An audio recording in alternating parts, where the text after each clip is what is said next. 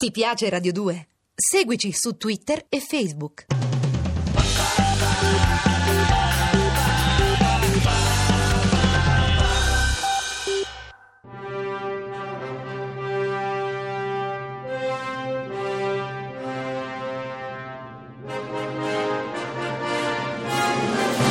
Non è mai troppo cinema.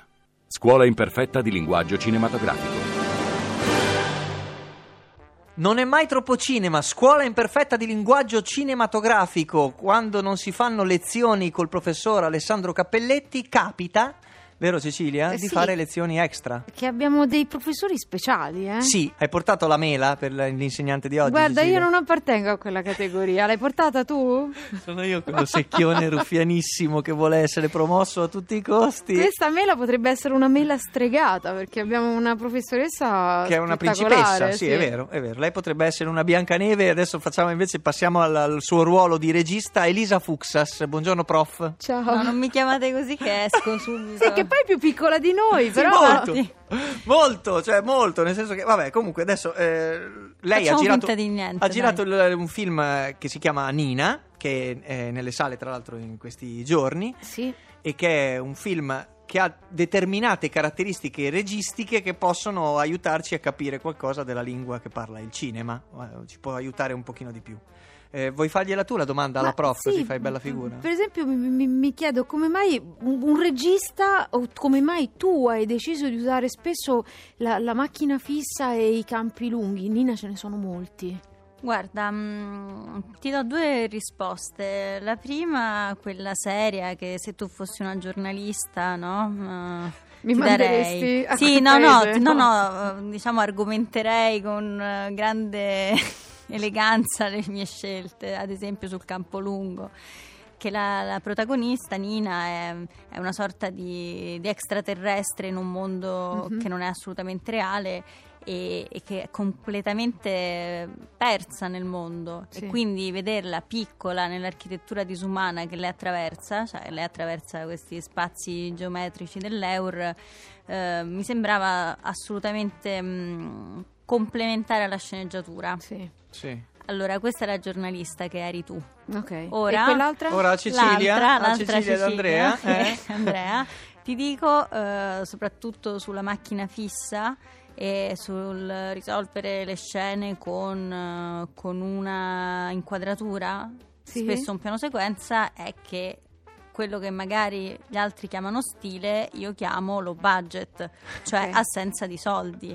Nel senso che tu, quando hai 5 settimane per girare un film che comunque richiede tanta cura visiva e non solo, cioè io parlo del mio lavoro immediato visivo, sì, ma poi gli attori hanno bisogno del tempo anche per capire quello che fanno.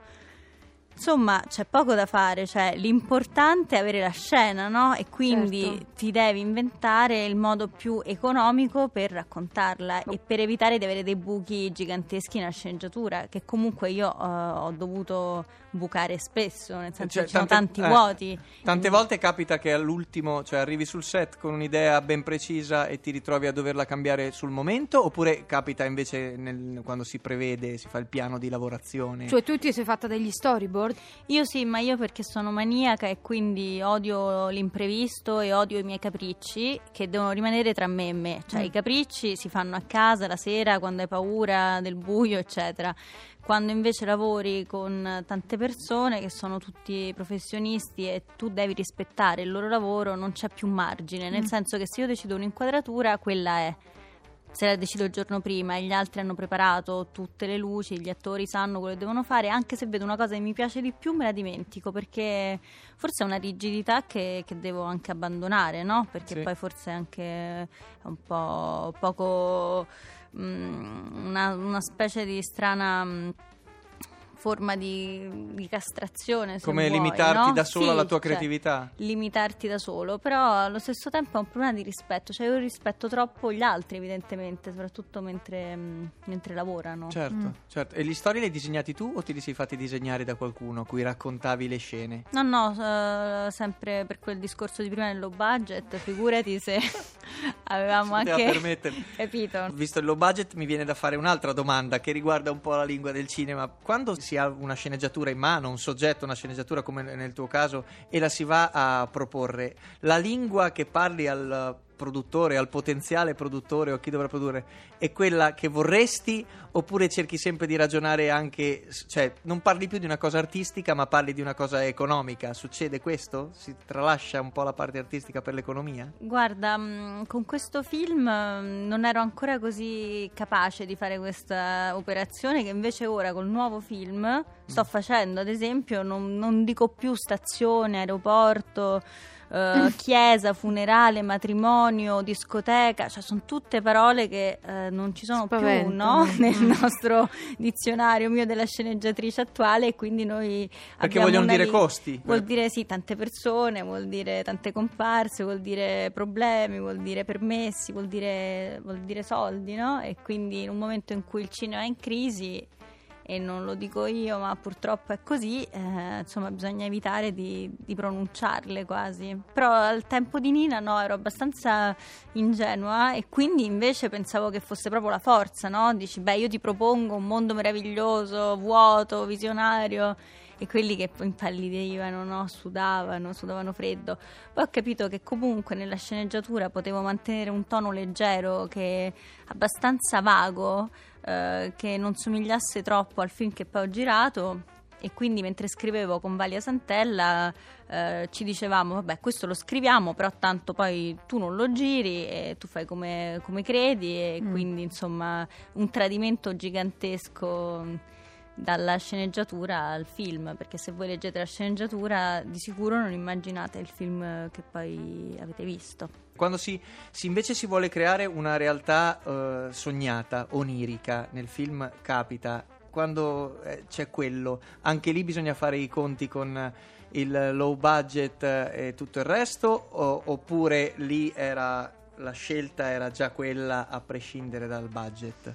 Sai, quando hai la fortuna, chiamiamola fortuna, di avere solo un attore in fondo protagonista, l'aspetto trasognato è più semplice da ottenere, cioè hai un'attrice che attraversa uno spazio vuoto, già questo è abbastanza straniante, no? È sì. Già qualcosa che non siamo abituati a vedere spesso, soprattutto lei, perché se ci vai domani a mezzogiorno, non so, lunedì a mezzogiorno, sembra semplicemente un parcheggio impazzito con degli impiegati malvestiti, no? Cioè questo trovi, non trovi il nulla sì. che vive Nina. Quindi anche il periodo nel quale avete girato? Sì, il periodo, sì, perché altrimenti non avremmo neanche mai potuto bloccare il traffico, né spostare tutte le macchine, né cancellarle. Poi le parti invece più oniriche realmente del film, che sono gli origami, cioè c'è la sequenza finale che è in qualche modo la vittoria dell'immaginazione, della fantasia, insomma di quello che secondo me poi ci salva tutti. Sulla realtà, e appunto l'Eur viene invaso da questi animali giganteschi di carta. Ecco, quello ho dovuto corrompere la persona che faceva gli effetti e insomma anche fidanzarmici, quindi insomma è stato abbastanza complicato. Quindi tu per l'arte sei disposta a tanto? Sì. Beh, oddio, no. Non esageriamo, su. Diciamo che l'autore degli effetti se l'è giocata bene lui, diciamo. Sì, assolutamente. No, poi lui continua a insistere, cioè sostiene che l'avrebbe fatto per chiunque, anche per un uomo, e questo non so se mi fa piacere. È un uomo aperto, a lui è piaciuto il Rocky Horror Pick Show. Adesso poi glielo chiediamo. Va bene. Grazie Elisa Fuksas, regista di Nina, e questa è la lezione di Non è mai troppo cinema, che troverete anche quando su una pagina Facebook, facebook.com/non è mai troppo cinema, tutto attaccato, così potete andare anche lì e seguirvi le nostre lezioni. Cioè se loro l'hanno già sentita vuol dire che già ci sono andati, perché gli diamo l'indirizzo adesso? No, non è, perché questo è un podcast, cioè noi, io e te, stiamo parlando dentro una tasca di qualcuno, capito? Però magari non è andato sulla pagina Facebook questo qualcuno, quindi okay. Tu che ci hai in tasca, vai sulla pagina Facebook e vatti a vedere le immagini relative ai podcast che stai ascoltando. Io non lo so se riesco a frequentarti ancora. Aspetta che devo ridirlo. facebook.com/non è mai troppo cinema. Grazie Elisa Fuksas. Grazie a voi. Non è mai troppo cinema. Ti piace Radio 2? Seguici su Twitter e Facebook.